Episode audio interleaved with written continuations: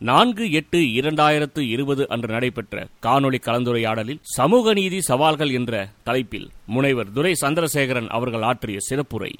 கடலூர் மாவட்ட பகுத்தறிவாளர் கழகத்தின் சார்பில் காணொளி காட்சி வழியே சமூக நீதி சில சவால்கள் என்ற தலைப்பிலே நடைபெற்றுக் கொண்டிருக்கக்கூடிய இந்த நிகழ்ச்சியின் தலைவர் மாவட்ட பகுத்தறிவாளர் கழக தலைவர் மானமிகு தோடர் தமிழன்பன் அவர்களே.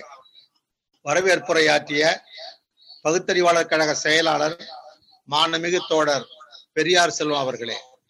முன்னிலை வகிக்கக்கூடிய மாநில பகுத்தறிவாளர் கழக துணைத் தலைவர் ஆடிட்டர் ரஞ்சித் குமார் அவர்களே.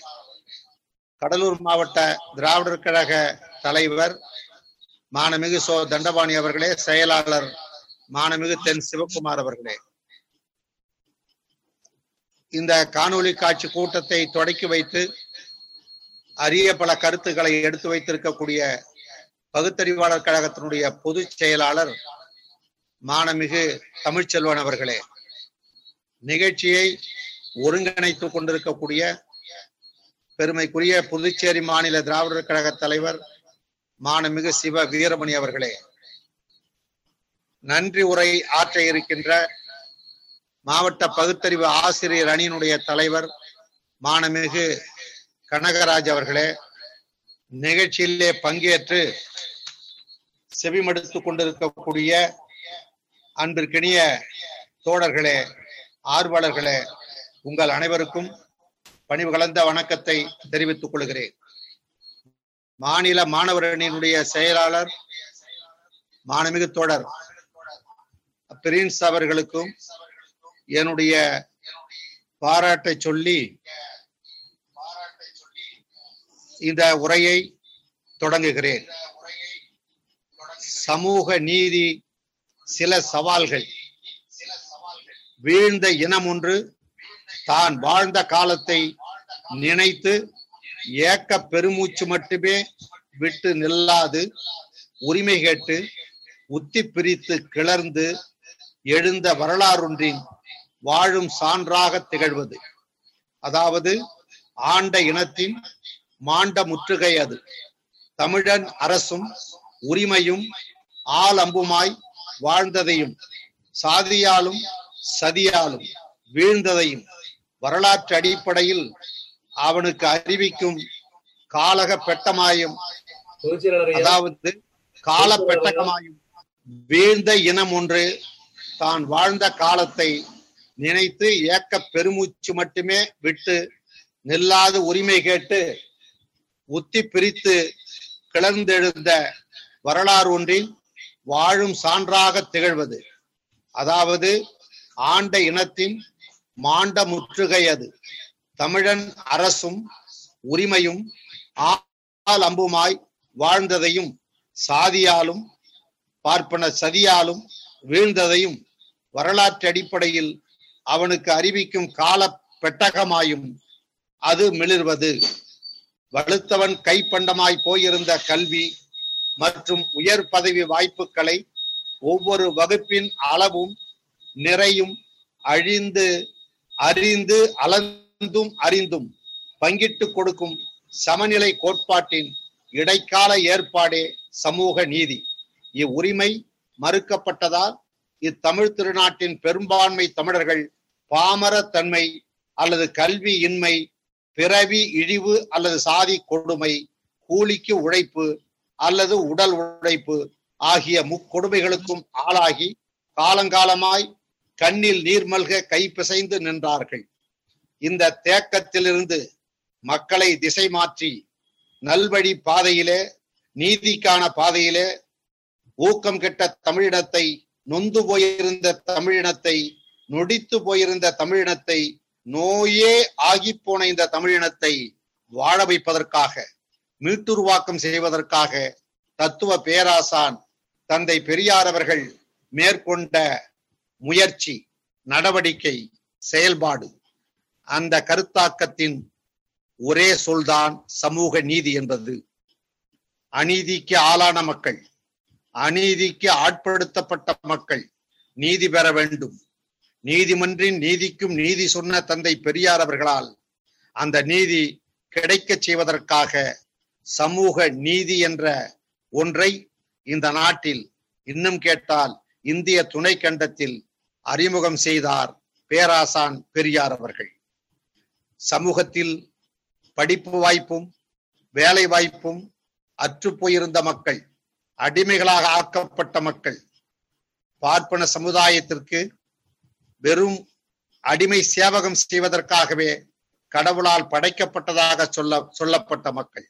இப்படி வாழ்விழந்த இந்த மக்களின் வரலாற்று சோகங்களை கண்ணீரை துடைத்து அந்த மக்களுக்கு ஒரு நல் வாழ்க்கையை கொடுப்பதற்கு எது அவசியம் என்று சிந்தித்தார் பெரியார். அந்த அவசியத்தில் அவசியமாக பெரியாருக்கு பட்டதுதான் இந்த மக்களுக்கு முதலில் தேவை கல்வி வாய்ப்பு தான் கல்வி வாய்ப்பு கிடைத்தால்தான் அவன் அறிவு பெறுவான் அறிவு தூண்டப்படும் விழிப்புணர்ச்சி அடைவான் எந்த ஒன்றையும் கேள்விக்கு உட்படுத்துவான். அதன் விளைவாக அவன் வாழ்க்கையில மாற்றமும் மறுமலர்ச்சியும் ஏற்படும் என்று எண்ணிய பெரியார் அரசியலில் ஆர்வம் இல்லாதவராக அரசியல் பதவிகளை ஏற்றுக்கொள்ள மனம் இல்லாதவராக இன்னும் கேட்டால் அந்த பொறுப்புகளை மறுத்தவராக. பொது வாழ்க்கையிலே கூட அவர் பொதுமையாக இருபத்தி ஒன்பதுக்கு மேற்பட்ட பதவிகளை அனுபவித்த அவற்றையெல்லாம் தூக்கி போட்டுவிட்டுத்தான் வெற்று மனிதனாக இந்த சமூகத்திற்கு பாடுபட வெளியே வந்தார். அப்படி பட்டம் பதவி ஆசைகள் அற்றுப்போன அந்த தலைவனால்தான் நாம் மானம் பெற்றோம் அறிவு பெற்றோம் உரிமை பெற்றோம். அப்படிப்பட்ட மக்களுக்கு நீதி கட்சியின் ஆட்சி காலத்திலே அன்புக்குரியவர்களே தொடக்கி வைக்கப்பட்டதுதான் சமூக நீதியின் ஒரு அம்சமான இட ஒதுக்கீடு என்பது. பத்திர பதிவுத்துறையிலே முத்தைய முதலியார் அவர்கள் அமைச்சராக இருந்த பொழுது அதிலே பனிரெண்டு பேருக்கான அந்த வேலை வாய்ப்பிற்கு இட ஒதுக்கீட்டை உறுதிப்படுத்தி அறிவித்தார் அவர். அதுதான் சமூக நீதியினுடைய இட ஒதுக்கீட்டினுடைய தொடக்கம். அதை தொடர்ந்து ஓபிஆர் காலத்திலே அந்த இடஒதுக்கீடு இன்னும் சற்று சற்று உயர்ந்தது. பிற்படுத்தப்பட்டவர்களுக்கான இடஒதுக்கீடு என்று அடையாளமும் பெற்றது. அதை தொடர்ந்து பெருந்தலைவர் காமராசர் அவர்களுடைய ஆட்சியிலே எப்படி கல்வி வெள்ளம் கரை புரண்டு ஓடச் செய்யப்பட்டதோ ஓடுவதற்கு காரணமாக பெரியார் இருந்தார் கருவியாக காமராசர் செயல்பட்டார். அப்படி காமராஜருடைய ஆட்சி காலத்திலே இட ஒதுக்கீடு என்பது நாற்பத்தி ஓரு சதவிகிதம் என்று சொல்லக்கூடிய வகையிலே அது உயர்வினை எட்டியது. இருபத்தி ஐந்து பிற்படுத்தப்பட்டவர்களுக்கு பதினாறு தாழ்த்தப்பட்டவர்களுக்கு ஆக நாற்பத்தி ஒரு சதவீத இடஒதுக்கீடு சமூக நீதியாக இந்த தமிழ்நாட்டிலே மலர்ந்தது. அதையும் தாண்டி முத்தமிழறிஞர் கலைஞருடைய ஆட்சியிலே அந்த நாற்பத்தி ஒன்று என்பது நாற்பத்தி ஒன்பதாக உயர்ந்தது. அதுவும் கூட தந்தை பெரியார் அறிவுறுத்தியதன் அடிப்படையிலே கேட்டுக்கொண்டதன் அடிப்படையிலே ஐம்பது சதவீதத்திற்கு மேல் இடஒதுக்கீடு செல்லக்கூடாது என்று உச்ச நீதிமன்றம் தடை விதித்திருக்கிறதே ஐயா என்று கலைஞர் அவர்கள் சொன்ன பொழுது ஐம்பதுக்கு உள்தானே நாற்பத்தி ஒன்பது இருக்கிறது என்று பெரியார் சுட்டியதை ஏற்றுக்கொண்ட கலைஞர் அவருடைய நியாயத்தை உணர்ந்த கலைஞர் நாற்பத்தி ஒன்று என்பதை நாற்பத்தி ஒன்பதாக ஆக்கினார் உயர்த்தினார். இப்ப இட ஒதுக்கீடு என்பது முப்பத்தி ஒன்று பதினெட்டாக மலர்ந்து பிற்படுத்தப்பட்டவர்களுக்கு முப்பத்தி ஒரு சதவீத இடஒதுக்கீடு தாழ்த்தப்பட்டவர்களுக்கு பதினெட்டு சதவீத இடஒதுக்கீடு ஆக நாற்பத்தி ஒன்பது சதவீத இடஒதுக்கீடாக மலர்ந்தது இது பெரியார் காலம் கலைஞருடைய ஆட்சி காலம்.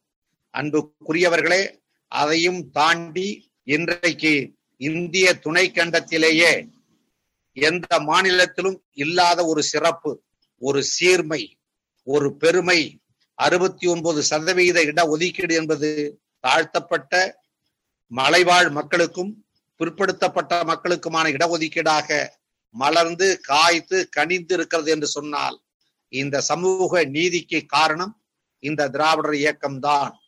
திராவிடர் கழகம் அது நீதி கட்சி அதை தொடர்ந்து காங்கிரஸ் அதை தொடர்ந்து திராவிட முன்னேற்ற கழகம் அதை தொடர்ந்து அண்ணா திராவிட முன்னேற்ற கழகம் என்று சொல்லக்கூடிய வகையிலே அறுபத்தி எட்டு சதவீத இடஒதுக்கீடு என்று உச்சத்தை தொட்டது எம்ஜிஆர் அவர்கள் முதலமைச்சராக இருந்த காலகட்டத்தில். பிற்படுத்தப்பட்டவர்களுக்கு ஐம்பது தாழ்த்தப்பட்டவர்களுக்கு பதினெட்டு ஆக அறுபத்தி எட்டு சதவீத இடஒதுக்கீடு என்று எம்ஜிஆர் ஆட்சியிலே மாறியது.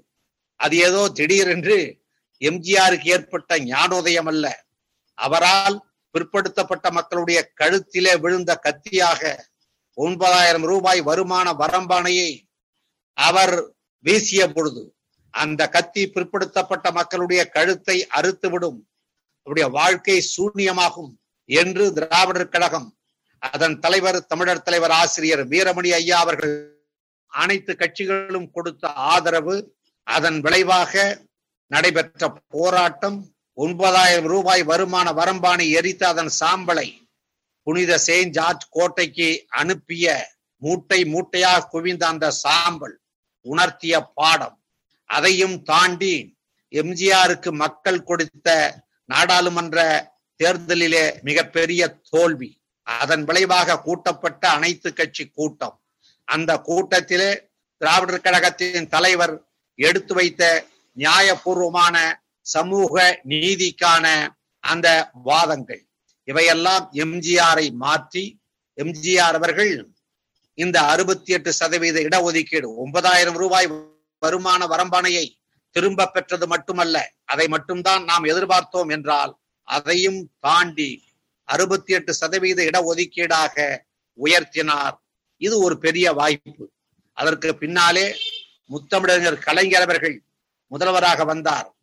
தமிழ்நாட்டை பொறுத்த அளவிலே பழங்குடி மக்களுக்கு மலைவாழ் மக்களுக்கு தனியாக இடஒதுக்கீடு இல்லாமல் இருக்கிறது என்ற அக்கறை உணர்ச்சியின் காரணமாக ஒரு சதவீதத்திற்கும் உள்ளே இருக்கக்கூடிய அந்த மக்களுக்காக ஒரு சதவீத இடஒதுக்கீடு தனியை செய்து அறுபத்தி எட்டு என்பதை அறுபத்தி ஒன்பதாக ஆக்கிய பெருமை கலைஞருக்கு உண்டு.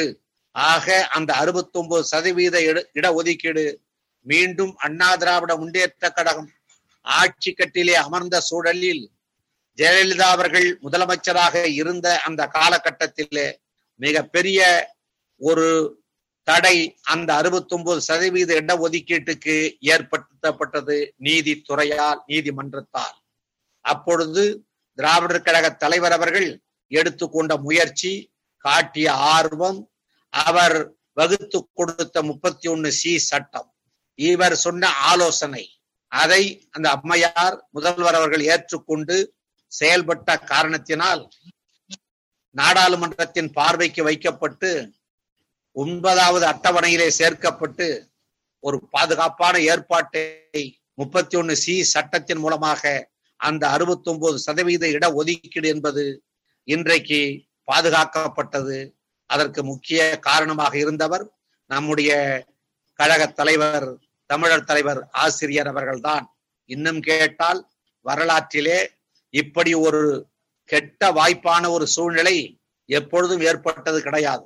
இந்த அறுபத்தி ஒன்பது சதவீத இடஒதுக்கீட்டுக்கு ஆபத்துக்கு வந்த நேரத்திலே தமிழகத்தின் முதல்வராக ஒரு பார்ப்பன அம்மையார் ஜெயலலிதா அவர்கள் இந்திய துணை கண்டத்தின் பிரதமராக நரசிம்மராவ் என்ற பார்ப்பனர் அதை தாண்டி இறுதி கையெழுத்தை போட வேண்டிய இந்திய குடியரசு தலைவர் என்ற பொறுப்பிலே சங்கர் தயால் சர்மா என்று சொல்லக்கூடிய அந்த பார்ப்பனர். இப்படி மூன்று இடங்களிலும் பார்ப்பனர்களே கோலோச்சிய அந்த காலகட்டத்திலும் தன்னுடைய சாதுரியமான நடவடிக்கையின் காரணமாக செயல்பாட்டின் காரணமாக அரிய சட்ட வல்லுநர்களின் துணை கொண்டு நம்முடைய தலைவர் தமிழர் தலைவர் அவர்கள் எடுத்துக்கொண்ட அந்த முயற்சிக்கு தமிழக அரசு தமிழக முதல்வர் முழுமையான நேசக்கரம் நீட்டிய காரணத்தினால் அந்த அறுபத்தி ஒன்பது சதவீத இடஒதுக்கீடு பாதுகாக்கப்பட்டது. இது ஒரு சுருக்கமான வரலாறு சமூக நீதி என்ற அந்த தடத்தில். இதையெல்லாம் இன்றைக்கு இந்திய துணை கண்டத்திற்கே வழிகாட்டக்கூடிய விதத்திலே தமிழ்நாடு சிறப்பாக தாழ்த்தப்பட்ட மக்களுடைய வாழ் உரிமையை பிற்படுத்தப்பட்ட மக்களுடைய வாழ் உரிமையை மலைவாழ் பழங்குடி மக்களுடைய வாழ் உரிமையை பாதுகாப்பதாக இருக்கிறதே என்ற அந்த பொறாமை உணர்ச்சி காழ்ப்புணர்ச்சி ஆதிக்கவாதிகளுக்கே இருக்கக்கூடிய அந்த பழமை வைதிக மனப்பான்மை இன்றைக்கு அவர்கள் கையிலே ஆட்சி மாற்றம்.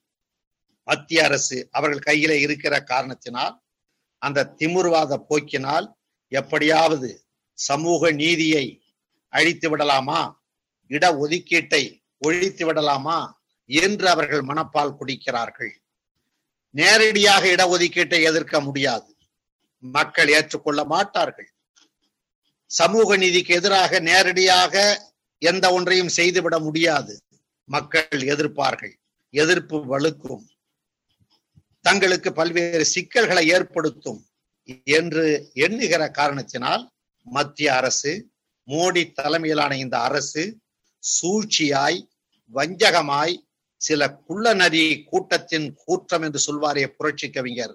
அப்படிப்பட்ட வகையிலே இன்றைக்கு ஒரு பக்கம் நீட் தேர்வு என்று சொல்லி தமிழ்நாட்டு மக்களுடைய இந்திய துணை கண்டத்திலே வாழக்கூடிய தாழ்த்தப்பட்ட பிற்படுத்தப்பட்ட மக்களுடைய அந்த மருத்துவ கல்விக்கான ஆசையை கனவை நிராகரிக்க முயற்சிக்கிறார்கள். தமிழகத்தில் கிடைத்திருக்க வேண்டிய ஆயிரக்கணக்கான மருத்துவ இடங்கள் இந்த மூன்றாண்டு காலத்திலே மிக பெரிய வாய்ப்பை மற்றவர்களுக்கு வழங்கி தமிழ்நாட்டு மக்களுக்கு மாணவர்களுக்கு அது கிடைக்காமல் போனது என்பதை நாம் அறிவோம். நீட் அறிவிக்கப்படுவதாக அறிவிக்கப்பட்ட சூழலிலே இருந்து எதிர்ப்பு குரல் கொடுத்த தலைவர் நம்முடைய தமிழர் தலைவர். எதிர்த்து போராட்ட களத்திலே நிற்கக்கூடிய இயக்கம் நம்முடைய இயக்கமான திராவிடர் கழகம். அதற்கு இங்கே தோன்றா துணையாக திராவிட முன்னேற்ற கழகம் அதுபோன்று கம்யூனிஸ்ட் கட்சிகள் இன்னும் கேட்டால் தேசிய இயக்கமான காங்கிரஸ் கட்சி இன்னும் விடுதலை சிறுத்தைகள் மதிமுக இப்படிப்பட்ட பல்வேறு அமைப்புகள் அணிவகுத்து நின்று நம்முடைய எதிர்ப்பை நாம் தெரிவித்தோம். பல உயிர்களை பறிகொடுத்தோம். நீட்டை ஒழிப்பதற்காக அனிதா தொடங்கி வைத்த அந்த உயிர் இழப்பு என்பது பல பிள்ளைகளின் உயிரை காவு கொண்டது. ஆனாலும் இன்றைக்கும் தொடர்ந்து கொண்டிருக்கிறது தொடர்களே இந்த நீட் மருத்துவ கல்வியிலே தானே நம்முடைய கனவை பறிக்கிறது. நம்முடைய எதிர்காலத்தை சூனியமாக்குகிறது என்ற ஒரு நிலையிலே இன்றைக்கு மீண்டும் புதிய கல்விக் கொள்கை தேசிய கல்விக் கொள்கை இரண்டாயிரத்தி பத்தொன்பது என்று அறிவித்தார்கள். இப்பொழுது புதிய கல்விக் கொள்கை இரண்டாயிரத்தி இருபது என்று அறிவிக்கிறார்கள். அப்ப இன்றைக்கு ஏற்பட்டிருக்கக்கூடிய சமூக நீதிக்கான சவால்கள் என்று நீங்கள் பார்ப்பீர்கள் என்றால் முக்கியமாக ஒன்று நீட் இன்னொன்று புதிய கல்விக் கொள்கை. இவற்றையும் நாம் எதிர்த்து முறியடிக்க வேண்டும்.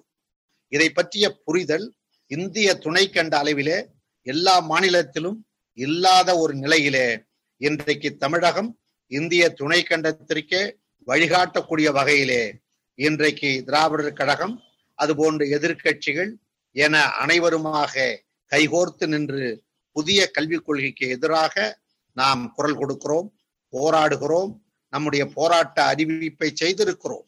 மத்திய அரசு ஒருபொழுதும் தன்னுடைய நிலைப்பாட்டை மாற்றி கொள்ளாது என்றால் அதை மாற்ற வைக்கின்ற வரை நம்முடைய போராட்டமும் ஓயாது என்பதுதான் நம்முடைய மருத நம்முடைய கருத்து. அன்புக்குரியவர்களே சமூக நீதி என்பது நீங்கள் நினைத்து பார்க்க வேண்டும். இந்த நாட்டினுடைய பெரும்பான்மை மக்களான தாழ்த்தப்பட்ட பிற்படுத்தப்பட்ட மக்களுடைய வாழ் உரிமை. அப்ப ஜனநாயக பூர்வமாக பார்த்தாலும் கூட நாட்டில் இருக்கக்கூடிய மக்கள் தொகை அடிப்படையில அவர் அவர்களுக்கான இடத்தை அவர்கள் பெற்றுக்கொள்வதிலே நமக்கு எந்த விதமான காழ்ப்புணர்ச்சியும் மாறுபட்ட கருத்தும் கிடையாது. பார்ப்பனர்களாக இருந்தாலும் அவர்களுக்கும் இடஒதுக்கீட்டை வழங்கிய ஒரு அமைப்பு தான் நீதி கட்சி என்று சொல்லக்கூடிய தென்னிந்திய நல உரிமை சங்கம். அதை அவர்கள் ஒத்துக்கொண்டிருந்தாலே கூட இன்றைக்கு வரைக்கும் அவர்களுக்கு ஒரு பதினாறு பதினெட்டு சதவீத இடஒதுக்கீடு கிடைத்திருக்கும். ஆனால் அவர்கள் முற்றிலுமாக முழு பூசணிக்காயை சோற்றிலே மறைப்பது என்று சொல்வார்களே அப்படி எல்லாவற்றையுமே கபலீகரம் செய்ய வேண்டும் என்ற அந்த தீராத ஆசையின் காரணமாக தொடர்ந்து நமக்கு எதிராக நம்மை வஞ்சிக்கக்கூடிய நம்மை வீழ்த்தக்கூடிய காரியங்களில் ஈடுபட்டு கொண்டிருக்கிறார்கள். இந்த ஆட்சி எவ்வளவு காலம் நீடிக்கும்? இந்த மோடியினுடைய ஆட்சி எவ்வளவு காலம் நீடிக்கும்? அல்லது மோடிக்கு லாலி கூடியவருடைய ஆட்சி எவ்வளவு காலம் நீடிக்கும்? அன்புக்குரியவர்களே மக்களினுடைய சக்திக்கு முன்னால் எந்த ஒரு சட்டமும் நீண்டு நிலைத்ததாக நிலை பெற்றிருந்ததாக உலக சரித்திரம் சொல்லவில்லை. அந்த வகையிலே இந்த திட்டங்களை நாம் எதிர்த்து முறியடிக்கத்தான் இருக்கிறோம். அப்ப புதிய கல்விக் கொள்கை என்று சொல்லக்கூடிய இந்த கல்விக் கொள்கையை நாம் ஏன் எதிர்க்கிறோம் என்பதை அல்கூர்ந்து நீங்கள் எண்ணி பார்க்க வேண்டும். இதை பரு இதை பற்றி ஒரு சிறந்த கல்வியாளர் படிப்படியாக இதனுடைய மோசமான விளைவுகள் எப்பேற்பட்டது என்பதை விளக்கியதை உங்களுக்கு சுட்டிக்காட்ட கடமைப்பட்டிருக்கிறேன். மும்மொழி திட்டம் என்ற பெயராலே இந்தியை திணிக்க முயல்கிறார்கள். இந்தியை திணிப்பது மட்டுமல்ல அவர்கள் நோக்கம். சமஸ்கிருதத்தையும் திணிக்க வேண்டும் என்று விரும்புகிறார்கள். விருப்ப பாடமாக படிக்கலாமாம். யார் கேட்டான்? தமிழகத்தை பொறுத்த அளவிலே பேரறிஞர் அண்ணா அவர்கள் முதல்வராக பொறுப்பேற்ற அந்த காலகட்டத்திலே நெவர் ஹிந்தி எவர் இங்கிலீஷ் என்று சொல்லி இருமொழி திட்டம்தான் தமிழ்நாட்டுக்கானது என்று இங்கே நிலைமையை மாற்றி அமைத்தார்கள். மும்மொழி திட்டத்தை அப்படி அறிவித்தது மட்டுமல்ல தோழர்களே. அன்றைக்கு பண்டித ஜவஹர்லால் நேரு அவர்கள் பிரதமராக இருந்த அவர்களே மாநில மக்கள் விரும்புகிற வரை நாங்கள் ஒருபொழுதும் இந்த மும்மொழி திட்டத்தை இந்தியை திணிக்க மாட்டோம் என்று அவர்கள் ஒப்புதல் வாக்குமூலம் கொடுத்திருக்கிறார். அப்படி இருக்கின்ற பொழுது இன்றைக்கு இந்த புதிய கல்விக் கொள்கையின் பேராலே எந்த வகையில இந்தியை திணிக்க நீங்கள் முயலுகிறீர்கள்? அடுத்தது மாணவர்களுக்கு பார்த்தா எவ்வகையிலும் இந்த பயன் தராத மொழியான சமஸ்கிருதத்தை திணிப்பது. உலக அளவிலே செத்து போன மொழிகளிலே ஒன்றாக சமஸ்கிருதம் அடையாளம் காணப்பட்டிருக்கிறது. அப்போ ஒரு செத்து போன மொழிக்கு இன்றைக்கு ஒரு செத்து போன பிணத்துக்கு எப்படி உயிரூட்ட முடியாதோ அப்படித்தான் சமஸ்கிருதத்தை நீங்கள் திணிக்கக்கூடிய முயற்சியும் அமையும் என்பதை சுட்டிக்காட்ட கடமைப்பட்டிருக்கிறோம். இன்னும் கேட்டால் பார்ப்பனர்களே கூட தங்கள் வீட்டிலே சமஸ்கிருதத்தை பேசுவதில்லை. அது சடங்கு மொழியாக ஒரு மந்திர சொல்லாடலாக இருக்கிறதே தவிர அது மக்கள் வழக்கு மொழியாக இல்லை. அப்ப மக்கள் வழக்கு மொழியாக இல்லாத ஒரு மொழியை கொண்டு வந்து மாணவர்கள் விருப்ப பாடமாக படிக்க வேண்டும் படிக்கலாம் என்று சொல்வது எப்படி இருக்கிறது என்று சொன்னால் அன்பர்களே இது நம்முடைய மக்களை அடிமைப்படுத்துவதற்கு பார்ப்பன ஆதிக்கத்திற்கு அடிமைப்படுத்துவதற்கு அவர்களால் திட்டமிட்டு திணிக்கப்படக்கூடிய ஒரு செயலாக மட்டுமே நாம் கருதுகிறோம். அடுத்து தொடக்க நிலை முதல் உயர்நிலை பள்ளி வரையில் தேவையற்ற நிலையிலான தேசிய அளவிலான தேர்வு என்கிறார்கள். எங்காவது அடுக்குமா? கேள்விப்பட்டிருக்கிறோமா? மூன்றாவதுக்கு தேசிய பொது தேர்வா? அஞ்சாவதுக்கு தேசிய பொது தேர்வான் எட்டாவதுக்கு தேசிய பொது தேர்வான் இது என்னடா நியாயம்? இது எங்கே அடுக்கும்? இது வரைக்கும் இப்படி ஒரு முறை இருக்கிறதா? இல்லையே. பொது தேர்வு என்று எட்டாம் வகுப்பிலிருந்து அதுவே கூடாது என்று சொல்லி பத்தாம் வகுப்பு பனிரெண்டாம் வகுப்பு பொது தேர்வு என்று ஆக்கணும் அப்போ ஒரு மாணவன் ஒன்றாம் வகுப்பு தொடங்கி பனிரெண்டாம் வகுப்பு முடிக்கிற வரையில் பார்த்தா ஆண்டு தேர்வு இருக்குமே தவிர ஒரு பொது தேர்வு என்பது இரண்டு முறை மட்டும்தான் சாத்தியம். ஒன்று பத்தாம் வகுப்பிலே அதாவது பள்ளி இறுதி நிலை. இன்னொன்று பனிரெண்டாம் வகுப்பிலே. ஆனா இப்ப இவங்க சொல்லக்கூடிய புதிய கல்விக் கொள்கை அடிப்படையில பாத்தீங்கன்னா மூணாவதுக்கு ஒரு முறை அஞ்சாவதுக்கு ரெண்டாவது முறை எட்டாவதுக்கு மூணாவது முறை ஒன்பதாவது பத்தாவது பதினொன்னாவது பன்னெண்டாவது அது ஒரு நாலு. ஆக ஒரு ஏழு முறை இவர்கள் பொது தேர்வு என்று சொன்னால் அந்த பையனுடைய கதி என்னத்துக்கு ஆளாகும்? ஒரு கிராமப்புறத்து பையன். ஒரு சாதாரண அரசு பள்ளியில படித்து விட்டு வரக்கூடிய மாணவன் அவனுக்கு செமஸ்டர் தேர்வுகள் அது இதுன்னு சொல்லும்பொழுது அவனை எந்த அளவுக்கு ஒரு குழப்பம் ஒரு அச்சுறுத்தல் அவனுடைய உள்ளத்திலே ஏற்படுத்த இவர்கள் நினைக்கிறார்கள்.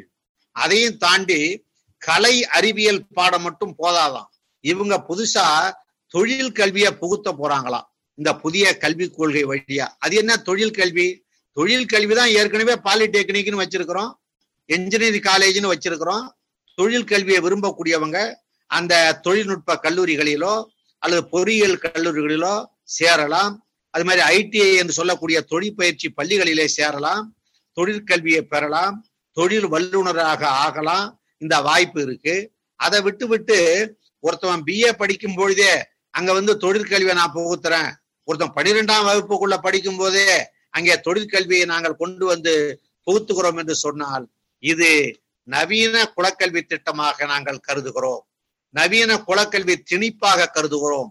ஒரு பொழுதும் நாங்கள் இதை ஏற்றுக்கொள்ள முடியாது. பிஏ பிஎஸ்சி பிகாம் முதலியனவற்றிலே சேர்ந்து படிப்பதற்கு கூட நுழைவு தேர்வு. எப்படி நீட்டுக்கு நுழைவு தேர்வோ அப்பொழுதே நாங்கள் சொன்னோம் இது முதல்ல ஒட்டகம் வந்து மூக்க மட்டும் தான் நுழைக்கும். மூக்க தானே நுழைக்குது நீங்க அமைதியா இருந்தீங்கன்னா அடுத்தது தலைய நுழைக்கும். தலையதான விடுது பரவாயில்ல பாத்துட்டு போகட்டும் நீங்க நினைச்சீங்கன்னா அடுத்தது முதுகையும் நுழைக்கும். அப்புறம் பாத்தீங்கன்னா கூடாரமே காலியாகி விடும் என்று சொன்னோம். அதே மாதிரி இன்னைக்கு என்ன ஆச்சுன்னு கேட்டா நீட்டுக்கு மட்டும் அந்த மருத்துவ கல்விக்கு மட்டும் நுழைவுத் தேர்வு என்பது இன்றைக்கு பிஏவுக்கு நுழைவு தேர்வான் பிஎஸ்சிக்கு நுழைவு தேர்வான் பிகாமுக்கு நுழைவு தேர்வான். இது மாதிரி எல்லாவற்றுக்கும் நுழைவு தேர்வுனா என்ன அர்த்தம்? எத்தனை தேர்வுகளை ஒரு மாணவன் சந்திப்பது? அதுக்கு என்ன அவசியம்? இவன் பிஏ படிச்சு மூன்று ஆண்டுகள் படித்து இவன் பெறக்கூடிய அந்த மதிப்பெண் அடிப்படையிலே சேர்க்கை இருப்பது நியாயமா? அதை விட்டு விட்டு அதற்கு ஒரு நுழைவுத் தேர்வுனா என்ன பொருள்? அப்ப அவன் வாங்கின மதிப்பெண்ணுக்கு எப்படி பிளஸ் டூல வாங்கின மதிப்பெண்ணுக்கு மருத்துவ கல்வியில எந்த மரியாதையும் கிடையாதுன்னு சொல்றானோ அது மாதிரி ஒருத்தன் பிஏஓ பிஎஸ்சியோ பிகாமோ படிக்கிற மாணவன் அவன் வாங்குற மதிப்பெண்ணுக்கு எந்த மரியாதையும் கிடையாது. இவர் வைக்கிற நுழைவுத் தேர்வுல எவன் பாஸ் பண்றானோ அவனுக்கு இந்த சீட்டுனா என்னையா நியாயம் இது? அப்ப இதுல இருக்கக்கூடிய சூழ்ச்சியை நம்ம புரிஞ்சுக்கணும். தில்லு முள்ள புரிஞ்சுக்கணும். அடுத்தது கல்லூரிகளுக்கு தரத்தின் அடிப்படையிலே நிதி உதவியாம். அது என்ன தரம் அப்படின்னு பாத்தீங்கன்னா நம்ம சம்பந்தப்பட்ட கல்வி நிறுவனங்களுக்கு இவன் அந்த தரம் என்ற பெயரிலே நிதி உதவியை நிறுத்துவதற்கு நம்முடைய பிள்ளைகளுக்கு வாய்ப்பாக இருக்கக்கூடிய கல்வி நிறுவனங்களுக்கான அந்த வாய்ப்பை ஆஹ், கெடுப்பதற்காக அவர்கள் செய்யக்கூடிய முயற்சி தான் பின்தங்கிய பகுதிகளில உள்ள கல்லூரிகள் புறக்கணிக்க வைப்பதற்காக இவர்கள் செய்யக்கூடிய திட்டம் தான் அது. அது மாதிரி சுமார் ஐயாயிரம் மாணவர்களுக்கு மேல் உள்ள கல்லூரிகள் மட்டுமே செயல்பட முடியும் என்ற நிலையில் கிராமப்புற கல்லூரிகள் இந்த புதிய கல்விக் கொள்கை மூலமாக ஒழிக்கப்படும் என்பதுதான் உண்மை. ஏ, ஒவ்வொரு கல்லூரி நீங்க இருக்கு இப்ப கடலூர் கல்லூரி இருக்கு விருத்தாசலம் கல்லூரி இருக்கு சிதம்பரத்துல முட்லூர் கல்லூரி இருக்கு. ஐயாயிரம் மாணவர்கள் இல்லைன்னா அந்த கல்லூரி அந்த தகுதியை அது இழக்குது. அப்ப அந்த கல்லூரிகள் மூடணும். அப்ப இவன் நோக்கம் என்ன? இப்ப கடலூர்ல இருக்கிறதுனால சுற்று வட்டார கிராமப்புறத்து மக்கள் அங்க போய் படிக்கிறான்.